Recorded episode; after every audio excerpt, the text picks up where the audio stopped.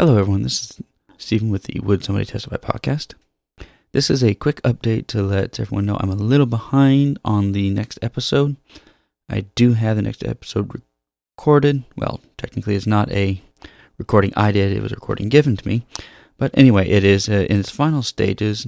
It just didn't allow enough time for things to go uh, not like I planned, which, you know, seems to always happen. In any case, it should be coming out in the next few days. Um, since, since I don't have the actual episode here, I'll tell you what it's about. It is a testimony of uh, Brother Arthur Stevens. If you know Brother Philip Stevens, pastor of the Manila Holiness Church in California, it is his brother. So it's about his time in Vietnam. Uh, long story short, he got himself an injury, which he lost his right hand. Um, I've never met him, so I don't know how far up the damage goes if he has but uh, based on the testimony, he has a, a stump. So, anyway, like I said, it's part of the testimony. So, that should be coming out in the next few days. Thank you.